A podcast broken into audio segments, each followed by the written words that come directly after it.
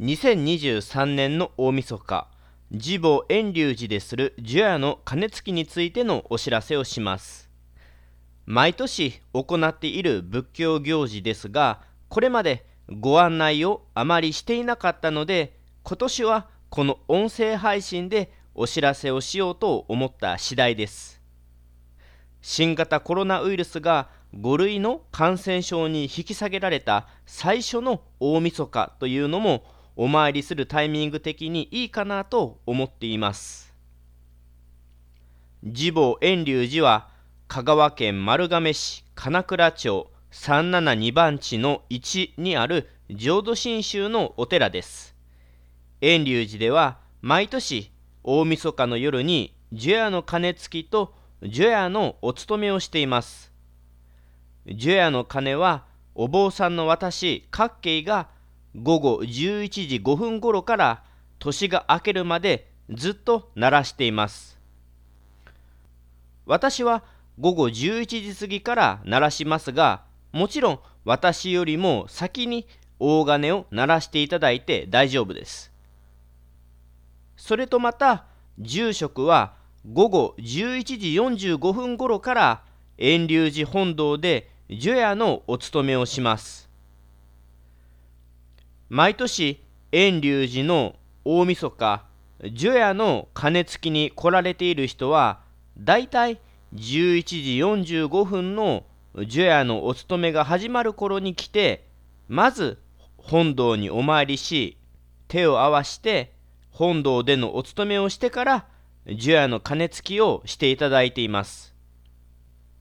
よその仏教宗派では本堂への参拝後に金をつくのは縁起が悪いというらしいですけども浄土真宗の場合はそんなのは気にする必要はないです。むしろご本尊様仏様に手を合わして除夜のお勤めに参加されてから一年最後の締めくくりに除夜の鐘を鳴らしていただけたらと思います。それと今年は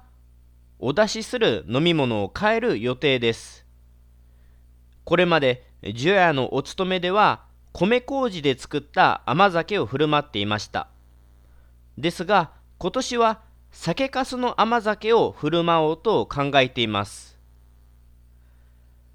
これまでは香川県観音寺市の500年の伝統のあるつくも麹からお寺で甘酒を作っていましたが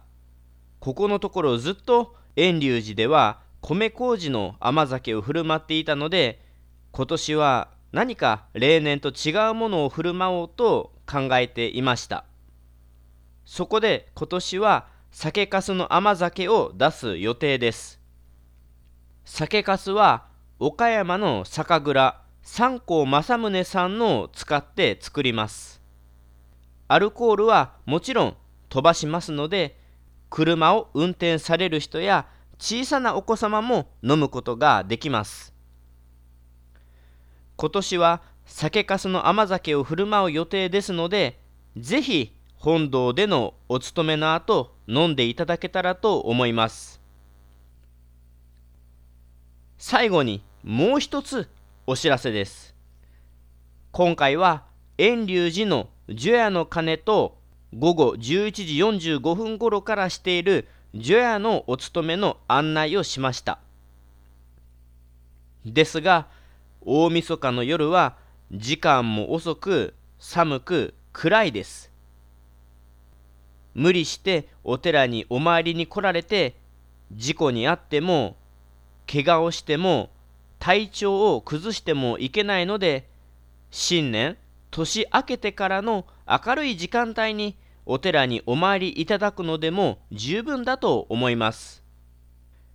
遠隆寺の山門は大晦日の夜から正月三が日の間はずっと開けておく予定ですのでそれぞれがお参りしやすい時間でお参りいただけたらと思います以上で今年の2023年の大晦日自母遠隆寺でするジュエアの鐘つきとジュエアのお勤めについてのお知らせをしました。